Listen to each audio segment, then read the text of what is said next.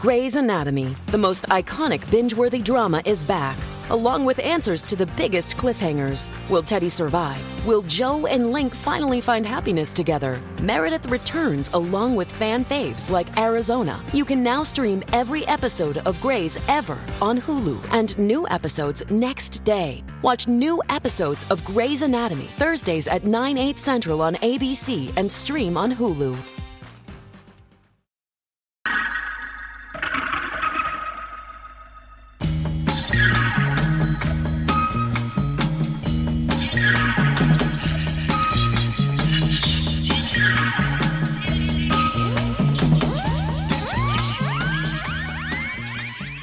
Hello and welcome. You're listening to Fourth Estate, the show where journalists talk journalism. Coming to you from 2SER in Sydney on Gadigal lands of the Eora Nation, right across Australia on the Community Radio Network and directly to your device across the globe via podcast. My name is Peter Frey, and the, I am the co-director of the Centre for Media Transition at the University of Technology Sydney and my producer is Anthony Dockrell and a big thank you to him. In this edition, we are going to ask some tough questions of arguably the most popular person in Australian journalism. And he's not even really a journalist, he's a former journalist. Uh, these questions include what do we make of the current parliamentary inquiry into press freedom, judging from its first few days of hearings? How would you go about spending 100 million bucks to support uh, journalism and journalists to do their job? Uh, and what are the biggest challenges facing Australian journalism today, and how do we fix them? Uh, there's going to be a lot, and there's going to be a, uh, a huge plug at some point in this uh, recording. So you have been warned. So who is this popular guy? Well, you might have guessed it. Welcome to the show, Mark Ryan. Thanks, Peter. Good to be here.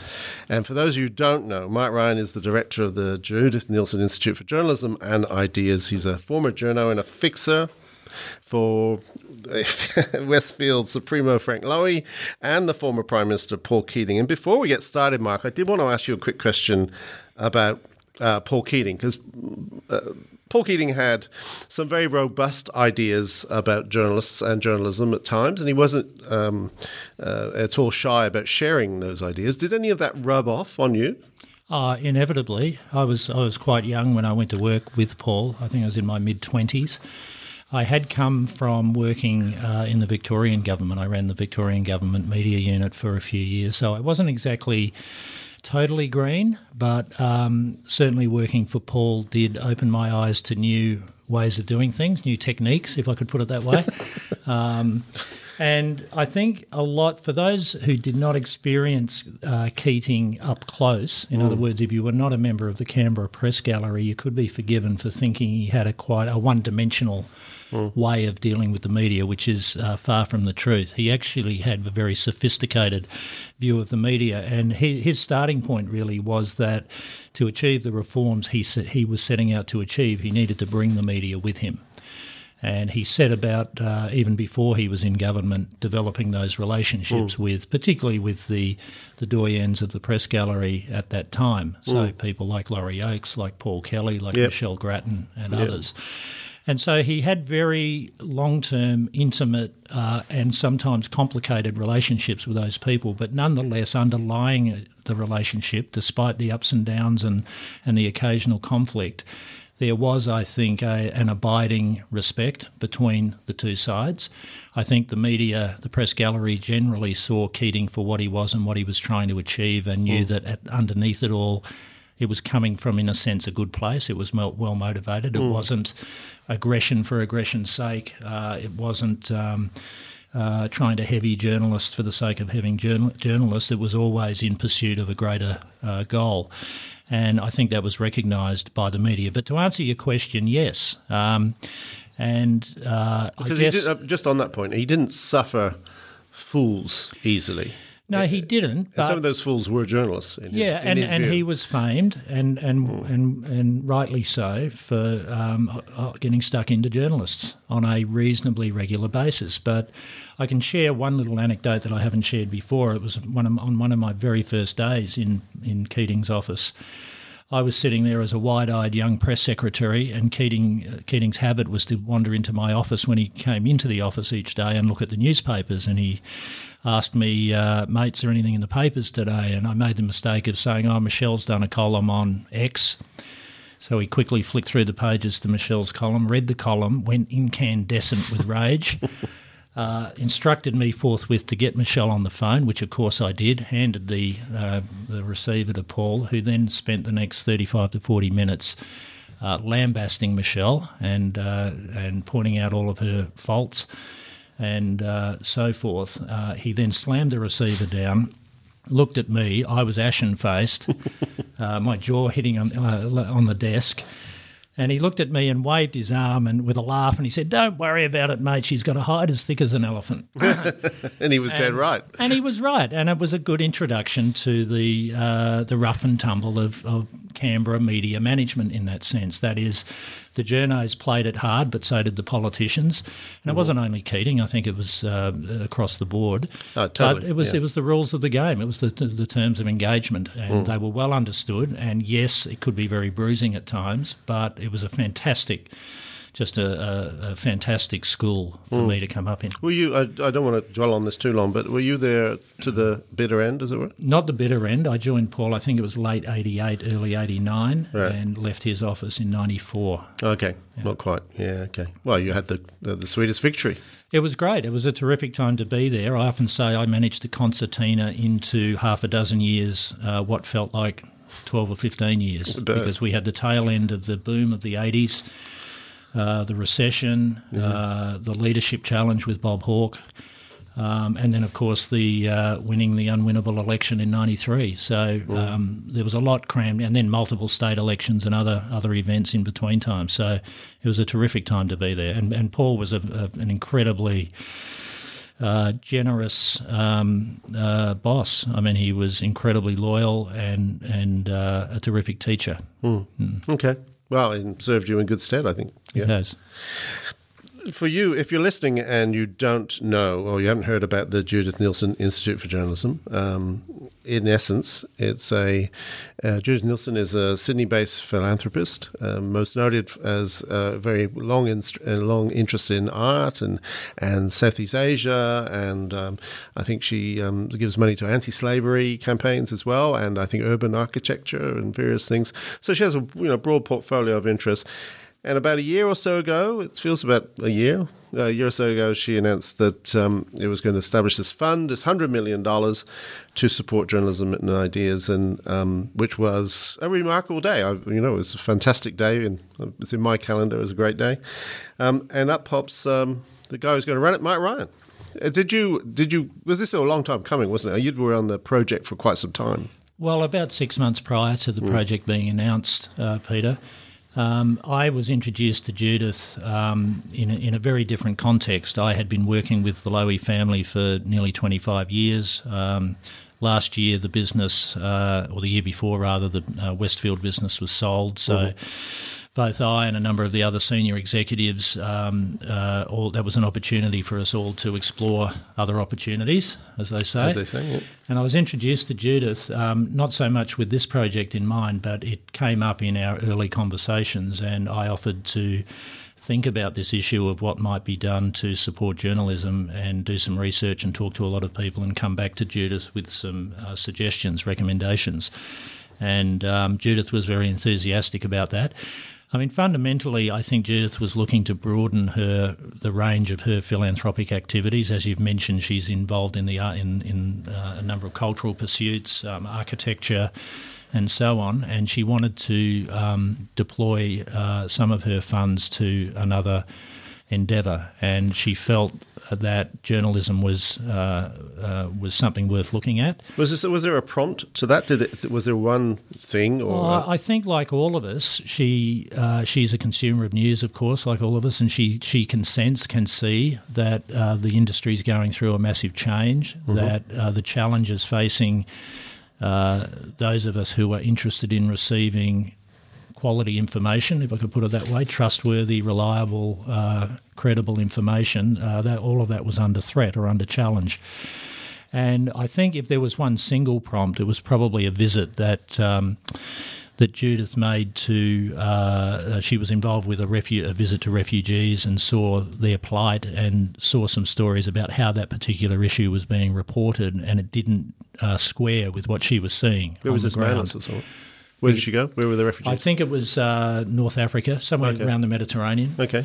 and uh, and I think if there was one single spur, that that perhaps was it. Um, and Judith has said in the past, uh, on a number of occasions, that from her point of view, there are many truths in the world. In other words, no no story contains one single truth. There are many truths, and she was really interested in in helping bring out these multiple truths. No, it's a it's a wise insight. There are no there's no absolute truth, right? That's it. Yeah. Uh, she wasn't prompted by the election of Trump then. Not to my knowledge, she has never raised uh, uh, the president with me in any discussion, so I, I guess Okay. not. All right. Well, maybe at some other time. Uh, we're going to get back to JNIJ in a, in a second, but um, the news of the week, much news of the week as always, but the, the, one of the main events of the week in terms of journalism has been the first few days of the public hearings of the very long Parliamentary Joint Committee on Security and Intelligence hearings on press freedom. In fact, that's the shortened version of that uh, uh, committee. So that's the inquiry prompted by the recent raids on the home of the News Corp journalist uh, Nika Smethurst and then the ABC the following day. And it really goes to the essence of this question Have we got the balance right between press freedom and protecting our national security? Mark, you were at the first few days, or certainly I saw you there on Tuesday. Uh, you, I think you saw the Right to Know Coalition, which is the media bosses together, and then the ABC. What did you make of that hearing? Well, I think the fact that it's happening is a good thing. That's the first point to make, um, as well as the Senate uh, uh, inquiry that's underway. And I guess the starting point for me is that we, um, you know, this is not, uh, you know, others have made the point that we seem to be at a moment in time when it comes to press freedom and, and these issues. And I think that's true. And there has been something of a perfect storm in the last um, couple of months. Some of these issues, as you know, have been simmering for years. I mean, issues around defamation, um, issues around FOI, the difficulty, the obstacles governments have continually been putting um, in front of journalists who are oftentimes seeking just very basic and very um, mundane information. And, and you struggle to wonder why governments are, are working hard and spending uh, taxpayers' money to protect that information or keep it uh, under wraps. So these issues have been simmering, but then, I, as I say, I think there's been a perfect storm when uh, you put together um, the the so-called raids that occurred um, on the ABC and on uh, News Corp, together with the inquiry into digital platforms that the ACCC conducted, and then on top of that, there are even lesser known or other other uh, inquiries that have been underway that have had less of a profile, um, looking at things like the uh, the deployment of soft power uh, Yep. by Australia and the role that media plays or can play in that. So there's a, a number of these issues and inquiries have been um, swirling around, and they, and I think the raids uh, brought it to a head. Brought it to a head. So you're you're you're a pretty astute uh, observer of politics. Uh, so you you know what's your feel? I mean, I, don't. I mean, we can't look into the future, but what was your feeling having watched that committee in action of where this this one's going to go? Do you think the government is in the mood to give? I, I think it will go further than some of the um, cynics uh, think it might. Uh, I think. Uh, I think because there is now, it had the raids have, and, and these other issues have um, not so much captured the public's imagination because I realise it's not not a, uh, a kitchen table issue for, for most people. Nonetheless, it has certainly captured the attention uh, and galvanised the media industry generally, and I think there's also a greater appreciation now of where Australia sits uh, relative to the rest of the Western world and other democracies and, and the culture that we have here. I, I mean, somebody at the hearing yesterday described this as a wake up call. I think it was um, it was Hugh Marks or or, or uh, um, uh, maybe Michael Miller from Miller, News maybe, Corp yeah. Um, it was a wake up call. And and that's right. And and in a sense, I got my wake up call about two years ago.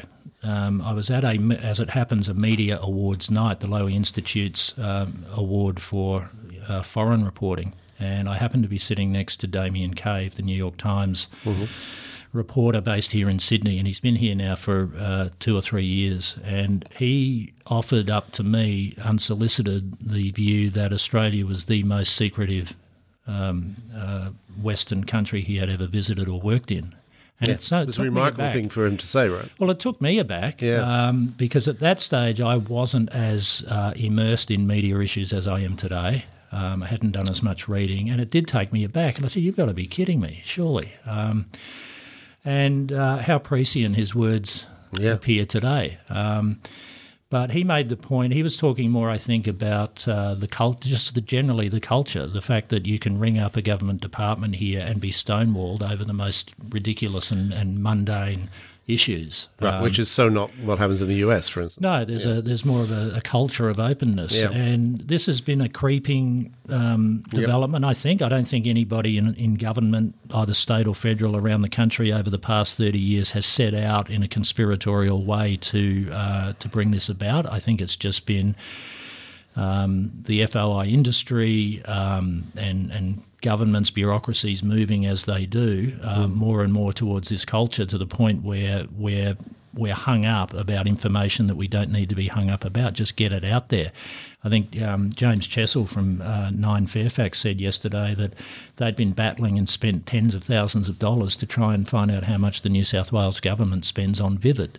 Yeah, it's ridiculous. Now, wh- why should that number not be out in the marketplace? absurd. And who Yeah. cares? Yeah. You know. Um, well, exactly. Yeah. so And, and and look, we had the evidence in the last uh, well today, in fact, saying the AFP saying it still might charge uh, the news uh, the uh, News Corp journalist Annika Smith over the raids. Yeah, I- I think- so we get to this point where journalists are going to be charged for you know face I, I don't think job. that'll happen. Um, I, d- I don't know. Obviously, none of us know the facts uh, of the case and, and what's going on within the investigation. But I would be amazed if that were to occur. And I think also there needs. I mean, I can understand the level of concern in the media industry. I think it's uh, right that the media industry has been galvanised and is pushing the system, pushing the government for reform because I think reform is long overdue. At the same time, I also recognise as something somewhat of an outsider, I do also recognise that the media can get the hyperbole can get a little ahead of itself on some of these issues. I do not think that uh, our democracy is under serious threat. I don't think the sky will fall in uh, if, if serious reform doesn't happen, much as it's needed. And so um, I think some of the commentary uh, from the media side can tend towards the um, uh, you know being more colourful than it needs to be. And a lot of the a lot of the um, straws that have gone on the camel's back over the past few years have come about not because government has, in a very deliberate, conscious way, gone in that direction. Oftentimes, it's because of knuckleheaded decisions by, Well, yeah. by individual police, by by government bureaucrats, and whatever. But the sum effect of it all, I mean, the, the issue Well, with it the- goes to the culture, though, doesn't it? well, it does and it doesn't. I mean, I you know the Adani uh, example where I think it was Yeah, the French the- French journal- journalists yeah. were arrested. Now, I, I didn't see the footage, but I'm I'm fairly sure that that was just a bit of knuckleheaded decision making on the ground by a particular policeman or Mm-hmm. whatever. No, no, And, fair point. and and I, I speak. Uh, the reason I'm speaking like this is because I've had personal experience having worked in a major global company where you have thousands of employees, and it doesn't matter how many policies you have and how many guidelines and how many directives. In our case, we would still have the odd security guard who would overinterpret the guidelines, would, Right. would take initiative where they should not take initiative, and so forth. So these things happen, but Mm-hmm. just throw them into the same, you know, along into the perfect storm that I described earlier. They all go to add to, to point to this culture. Yeah. Yeah, okay. Let's get back to JNIJ and that first round of grants which have been given out. Uh, a few basic questions. How much money you spent so far? And what gives you confidence that the money was well spent? Well, it hasn't all been spent yet. Yeah, I hope Um, uh, no, no, and it's and and we have been incredibly conservative, uh, Right. Peter, in these early days. Um, So you haven't spent much at all, right? No, not much you- at all. Not give me a much at all. And I will in a minute, but I need to explain first of Yeah, all that. Um, uh, firstly, when, when we sat down to think about how we might make grants um, to to media generally, to journalism generally, the first thing signal that we wanted to send was that we were prepared to be um, incredibly open minded and open to working with anybody and everybody. So at one end of the spectrum, what you what you might call the big end of town, Yep. um, we have developed partnerships with them. So News Corporation, the Guardian, the ABC, etc. But um, that spectrum continues all along down to a hyper local news initiative in Warrnambool, Victoria. The Terrier. Uh, the Terrier, um, which we thought had um, a lot of things going for it and was as worthy of support as a bit of a test case, if you like, to see whether that particular model could take and get some traction as a and turn it into a going concern. So, in between the big end of town and the Terrier in Warrnambool, we, we're supporting a podcast, we're supporting a community radio station in Roebourne, Western Australia. Um, some of our projects are focused offshore. Um, they're international projects. Uh, some of them are uh, obviously focused domestically. We're working with the Herald and the Age on a what we hope will be a really innovative uh, series on Indigenous issues. Um, so what we tried to do in the first round was just send a signal that we want to work with anybody and everybody, and, and hope to work with more over time. Um, and uh, in terms of the amounts, what we've done with all of these first uh, projects, we've basically signed a 12 month agreement with each of these organisations. Um, some of those agreements we have signed in the hope and expectation that they become multi year commitments. Um, and some of them are obvious ones. So, for example, we're working with the Financial Review to reopen their Jakarta bureau. Um, I certainly don't think of that as a 12 month project. You're not going to get much done in 12 months. No, we won't. But what we, I guess, our philosophy is that we we hope to, in these earlier days, provide an impetus, um, and then create, having created that impetus, provide sufficient support to get that idea and that, that initiative up and going, so that it can then develop its own momentum, perhaps develop other funding streams, and the Judith Neilson Institute can then move on. Can I ask the obvious question, and we will get back to the sum, but um, the obvious criticism is why does Rupert Murdoch need dollars from Judith Neilson? Those sorts of. Well, Rupert Murdoch doesn't, but his readers, the readers of the Australian and other News Corp publications, and the Guardian, and everybody else, uh, their readers deserve quality journalism. And- But if it's a good idea, why don't they do it themselves? well, because you know better than I, newsrooms are strapped. I mean, the challenge I threw to the editors of all of the newspapers and, and the newsrooms generally around the country was um, I understand you're cash strapped. I know you're, you're um, under pressure uh, economically and staffing wise and otherwise. What's on your wish list? What journalism do you think should be done but is not being done? And what can we do immediately to kickstart that? So, um, you know, the the the other point to make, I guess, from the Judith Neilson Institute's point of view, is that we want to reach the biggest audience possible uh, as quickly as possible. Impact. And, You want impact, and, yeah. and those those those uh, whether it's News Corp or the Guardian or the Mm-hmm. ABC, they have existing structures, platforms, and importantly, audiences that we can reach very quickly. So we won't be working exclusively with those sorts of people. As I've said, we'll work with a range of others um, that that perhaps on the face of it appear to be more deserving. But we are not a, in a sense, a um, a charitable institution in that we're set up to to look after only what people perceive to be the most deserving. Our mission broadly is to support quality journalism. And because this industry is at such a uh, is so volatile, it's probably at peak volatility right now. Um, we are being very disciplined about not predicting where the future will go. Uh, we're not predicting how quality journalism will be delivered in a year's time, let alone five or ten years' time. And so we want to remain nimble, flexible, open to ideas, opening, open to partnering up with as many people as possible. And to this point about whether we should or shouldn't support um, big existing commercial operators, the fact is that globally, um, news organisations everywhere are collaborating more and more and more. And we want to be part of that. Uh, Australia's a little bit behind the game. America, as you know, um, is is far advanced in terms of the role that philanthropy plays in journalism. You now have the New York Times partnering up with uh, ProPublica, um, uh, Columbia School of Journalism. uh, Things happening at the partners with- BBC in the UK, all those sorts of things. that's yeah. right. So um, I think people shouldn't be so hung up about whether or not we're supporting News Corporation or The Guardian uh, and instead focus on the output. And, and hopefully the output will speak for itself. Well, let's hope so. So, just just going, just sticking on this a little bit. Four of those first round of grants went to Indigenous reporting initiatives. I think. Correct me if I'm wrong. Mm-hmm. So that is that going to be a focus of JNIJ? And second point is, one of the criticisms of that was uh, even though the money went to Indigenous reporting, uh, the money actually went into the hands of white fellas. So should it have gone into the hands of black fellas? Well, not in every case. Um, I mean, not in every case it went into the hands of no, I mean we're we're support the community radio station that we're supporting, uh, Ngaarda Media in Western Australia. That's that's a direct uh, payment. The uh, Indigenous series that I mentioned with the Sydney Morning Herald and the Age. Um, My understanding is that.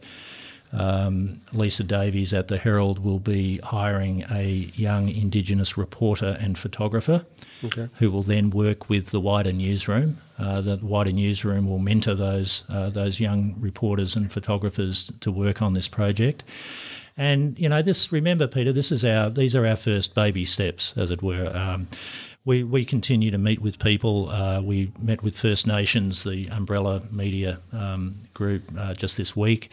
So th- those conversations will continue, and we'll learn as we go. And you know, the challenge for us is to make impact. You know, it would be very easy for us to to give um, uh, lots of money away in dribs and drabs on worthy but low impact projects. You'd make a lot of people feel good, but you might not have the. in the short term, Yeah. and and you know we will do short term projects and we will do small projects, but in the long run, I think um, by dint of Judith Neilson's generosity here, we can make a serious, meaningful impact in the long term, and that's really the bigger challenge for us. okay. Well, before we go any further, you better tell me how much you spent so far. Well, it's it's again, it's hard to give you a, a, a black and white answer, but ballpark, let's call it a couple of million dollars.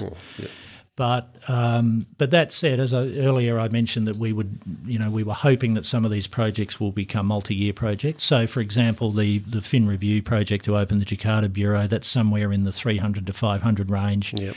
So, if we did that for two years or three years, it adds up. At the, at the But again, we didn't want it didn't make sense to rush out and spend um, multi millions of dollars until we learn a bit more, um, until we have more discussions, talk more, and and learn as we go. So on that point, I mean, you've done a lot of traveling, uh, U.S., Europe, been all around, and obviously around uh, this country and New Zealand. Uh, where do you see? I mean, this is a big question, and maybe just take a couple of chunks at it. But what do you see as the major challenges for journalism? Um, Is it the business model? Is it the content? Is it Oh, demand think- supply? I- is it the digital platform? I think the business You can go model, anywhere with it, the, bu- the business model, yes, is a challenge, but um, you know that challenge started to emerge. I think very starkly. You know, whatever 2005, 2006. I think people seem to say was the the tipping point. the classifieds. Um, and that's that that changed in effect a what 150 200 year business model and um, what we're finding now is that um, people are there, there's uh, mass experimentation going on Hy- hybrid approaches are emerging all the time. Uh, philanthropy combined with community based uh, support, combined with some commercial elements. So we're seeing a plethora of um, responses to the business challenge. I certainly don't. I think the days of people thinking of the business challenge being solved with a silver bullet are gone. That's not going to happen. Um, I mean, even even mastheads like the New York Times and uh, and the Washington Post have somewhat different business models and approaches, and they're experimenting all the time. Um, you know, the Times is getting into video content, doing deals with Hulu, um, and so on and so forth. So, I, I think that this experimentation will continue apace. When I say we're at peak volatility, based on absolutely no scientific evidence whatsoever, I sense that we probably are there now and that things might just, maybe, possibly be about to settle a little. Yeah, maybe. Um, you know, it was only a few years ago people were, were predicting the demise of the New York Times, and look what's happened there. And even if you extract the so called Trump bump that the, the Times seems to have enjoyed, it still seems to be somewhat successful. So, But of course, a lot of newspapers, local newspapers in quite large cities, have, are under a lot of strain in, in the US and this country. They are, and um, and I think you know you talk about challenges for journalism. That's a huge one uh, in Australia. The the um, challenges facing regional media, um, and And I think people are turning their minds to what possible solutions they are. I, and I think it will be horses for courses. What works for Warrnambool, Victoria, won't work for Newcastle or Townsville. Mm-hmm. Um, and so on. Some markets will be more amenable to radio and television, and vice versa. So there will be no um, neat cookie cutter solution to regional journalism. I think it will take a lot of a lot more discussion, a lot of hard thinking. We need to see how the ownership changes shake out. Uh, as you know, Fairfax has just offloaded um, their regional portfolio. Um, there's a lot of turmoil going on in the broad uh, commercial broadcast uh, yeah. Uh, area in regional Australia. That doesn't need to be all bad, uh, the outcome of that. I, th- I, in fact, think that there'll be uh, a lot of good will come out of that, and it has focused people's minds, both in government and in the commercial sector, and in our case, philanthropy, as to what the solutions might be. And that's Could, that's certainly on our agenda as to what role we might play in it. yeah, I was going to ask you that because how do you see, for instance, so the Antony Catalano Group buys 170 odd titles from you know Fairfax, a bargain price, an absolute bargain price, 150 million dollars plus 10 million dollars worth in advertising for a group that was valued uh, less than a decade ago at 3.2 billion. He's a good businessman. He is a very good businessman. Do you see getting to bed with people like Catalano in a kind of holistic way? You know, yeah, like I think so, but level? but not just him. I mean, in the in the first instance, um, I mean, what I would like to do, what I need to do, is talk more to these people and maybe even have a convene a a, um, a discussion with a number of them. You know, we have McPherson Media, we have mm. um, uh, ACM with Catalano, mm. uh, you have the commercial broadcasters, uh, yep. and there are others I know. But um, and and the Department of Communications people I know have, have been putting their minds to some of these issues as well from a policy point of view. Mm. Um, and I think it, it, it would do the industry well to just take a breath and sit around a table and talk through some of these issues at a strategic level. There will always be and should always be uh, the competitive urge. Um, we should not be doing things that undercut that. But at the same time, I I feel that there are many things that could be done where those sorts of people could get together and share resources and share ideas and collaborate in ways that um, uh, that are good for everyone. Okay, let's talk about one of our favourite subjects on this show, which is uh, digital platforms, Facebook in particular this time. So uh, we've done the last two fourth estates on on the uh, digital platforms inquiry by the ACCC, and of course it's a wonderful listen. I, I, am going to plug my own show here, but um, um, this week we gained another kind of uh, maybe a straw in the wind. Uh, a story in the Wall Street Journal which suggested that Facebook uh, was moving towards some sort of content licensing deal with maybe the Journal, Bloomberg, ABC News US, uh, that is, um, and there was even had a figure in it, three million bucks. This I'm assuming. I mean, there's a lot of uh, supposition in this whole story, but I'm assuming that a similar thing would be happening here if it happens.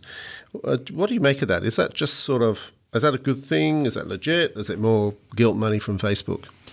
Well, whether it's a good thing or not, it's not really for me to say, and I certainly can't hold myself out as an expert in this uh, in this sector but it sounds like um, more of the same in the sense that the scale, if what's been reported is accurate, the scale of it doesn't really suggest it's not a lot of money. It's, no, it doesn't suggest that it's a game changer yeah. for either Facebook yeah. or for the media outlets. But but you know, it's an experiment, and you never know where these experiments might lead. Um, I think it's a little too simplistic to talk about what Google and Facebook do as guilt money. I'm, I'm sure that's part of it. I'm sure you know in many cases these um, their expenditures in these areas are come under their their PR or marketing budget.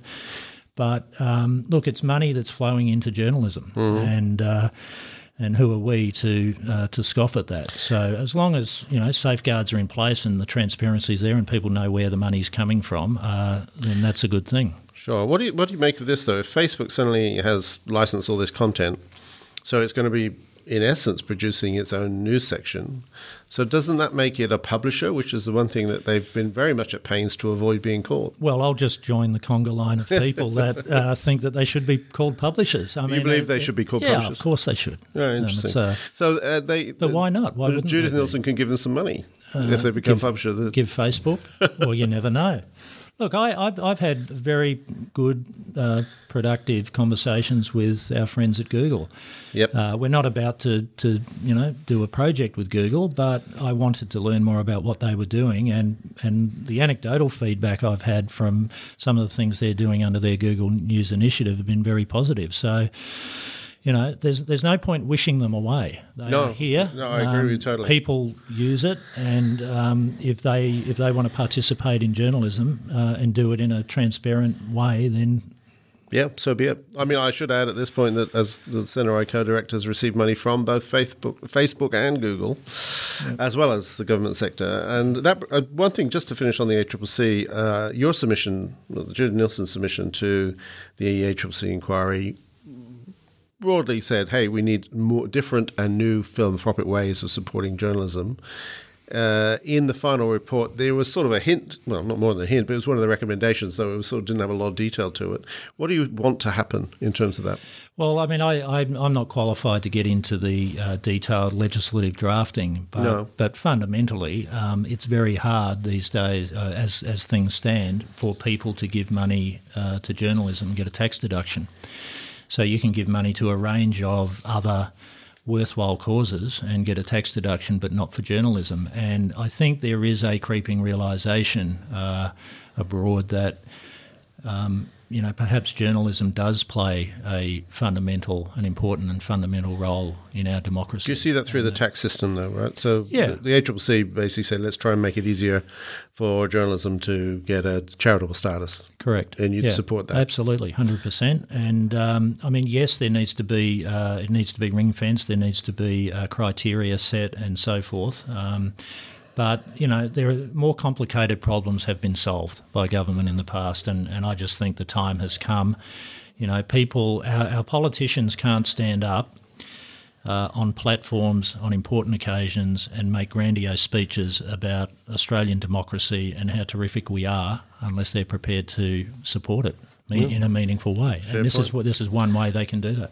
So, Mike, there, there are some uh, common misconceptions about Judith Neilson, right? What, what, what do you get that's sort of not quite right? Uh, well, the in, uh, in terms of the institute, the um, yeah, so, some some people think that uh, or have the, have the idea that we're a um, you know a grant making organisation in in the traditional sense that we will have an annual round of applications and we will sift through those applications and make decisions about who we might provide funding to. That's not the way that we're approaching this. We are much more assertive. Uh, we will not have an annual grants program, it will be an ongoing process. Some of the ideas we think we will generate within the Institute. Other ideas, yes, they'll come to us unsolicited, and others will be a meeting of minds in conversations that we have with people in the media. But um, it's not a, it's a matter of us, uh, you know, we and the industry collectively coming up with great ideas and then sitting down and working out how we can improve on those ideas before we make a decision to fund something. So it's not a passive it's an uh, iterative thing. It's iterative. It's not a passive uh, process. It won't have lengthy guidelines and lengthy forms to fill in. It'll be a much more informal, ongoing process where the Institute will, will seek to play quite a, an assertive role in, mm. in determining where its funding goes. So, very much unlike, uh, I think, from my mind, to my mind, any other kind of grant process that exists, both government and non government. That's correct. I mean, and they tend to, but they do over time ossify. They become very cumbersome. They're administrative, administratively very difficult to uh, to operate, and um, they're not nimble. They don't. We want to be mm. able to be flexible and move quickly, and when good ideas come up, leap on them uh, uh, quickly and make them happen. So um, so that's the that's the philosophy we're bringing to it. Great point. Well, talking about things, supporting things. If you uh, have been watching SBS the last few nights and weeks, uh, you would have seen a great advertisement for a for a new event coming on in the Sydney Opera House, and um, I think this is your free plug. It's called it the Antidote uh, what's your involvement with that? I'm what's glad you asked. I'm glad you asked me this uh, difficult question, Peter. Yeah, it's a very tough question. One of one of the things. I mean, I should actually go back to to first principles. The Judith Neilson Institute will do three things fundamentally in its early years. One, we will make grants to get quality journalism done, and we've spoken about that. Secondly, we've done some very uh, uh, detailed work on what we might be able to do to, to support the ongoing professional development of journalists. So, not so much student journalists, but Yep. career, mid-career Yep, journalists. That's where the gap is. And um, I mean, just one example of where we might be able to help there is that uh, the work we've done has shown that the very, very best um, courses or, or, or um, materials, uh, educational uh, opportunities for mid career journos occur offshore. They're very expensive for Australian journalists to access. They're logistical, logistically difficult for Australians to access. And um, So you mean offshore? You mean in the US? Oh, in the US and, and Europe and, Yep. and beyond, and we, we may be able to play a role in. You're going to in- make one here. In, well, I think we could potentially collaborate with some of those providers offshore Mm-hmm. and sit with them and see whether we can craft something that was uh, meaningful for Australian journalists uh, and and help bring them to Australia and So make it easier. Col- we're talking about Columbia, those sorts of places. Well, Columbia would be one, but there are others. Um, you know, people that are now looking at things like uh, data mining, open source journalism, you know, those sorts of things. Um, you know, to being, I mean, part of what we want to do at the Judith Neilson Institute is to is to bring Australian journalists, uh, provide opportunities for them to go out into the world, but also to bring the world to Australia. And uh, and in that education space, I think we can do it. So grants, education. Thirdly, events, which brings me to the Antidote Festival at the Sydney Opera House. I mean, this is just a um, a wonderful opportunity for us in our very early days to promote ourselves, basically. Um, in So the- when is it on? It's, uh, It's on the- September, isn't it? yeah, it's on the uh, 1st of September, Sunday, the 1st of September. Uh, we are the co presenter of the festival. Uh, we have um, uh, curated three of the sessions, and each of those will have a focus on journalism. We're using this opportunity to bring to Australia our International Advisory Council, which includes some of the most senior and um, highly res- most highly respected journalists from around the world. Some of those will actually participate in the festival. So it's just a terrific opportunity on the most iconic platform in Australia, the Opera House, to promote ourselves and to get people focused on and talking about uh, these issues. And in fact, one of the sessions that we have that we'll be hosting is called um, "My Crime Is Journalism," and it will go to the very issues we were talking earlier about earlier, uh, about press freedom and the role of journalists in society. We're going to talk to about one of my favourite journalists, Maria Ressa. Correct. Yeah, Maria. Ressa will be here. Steve Coll, who's Yep. who's one of the most outstanding journalists and authors in the world. Now, currently the dean of the Columbia School will be here, and a host of others. So, it's just a terrific opportunity for us to to bring uh, people from around the world to Sydney and involve them in our work. Do we get tickets on the JNIJ website or the Sydney Opera House? There's a link there, but if you go to the Sydney Opera House uh, Antidote website, you'll be able to get tickets there. Okay, well, we're running out of time, but I have one very broad question. So let's pretend we're going to meet again in a year's time, and we're going to talk about the Judith Neilson Institute of Journalism and what's happened in this year. Paint me a picture. Well, we'll be able to talk in far greater detail about the what has been produced for a start. Mm-hmm. So those projects were in Jakarta, in the Pacific, the Indigenous program, the community radio program in WA. We'll be able to tell you how they've gone, what worked and what didn't work, because not everything will go according to plan. It never does. But what I hope to be able to at least foreshadow in 12 months' time, Peter, is uh, perhaps the way we're thinking about some larger projects. Because what I've described in terms of the grants and uh, the education programs that we talked about, they will be our kind of, if you like, routine core business. There'll be there, there'll be a portfolio of activity that will be continually refreshed and renewed or extended. That'll be our, our day-to-day job. The big challenge that we have over the next couple of years is to really think deeply about what can make a meaningful impact.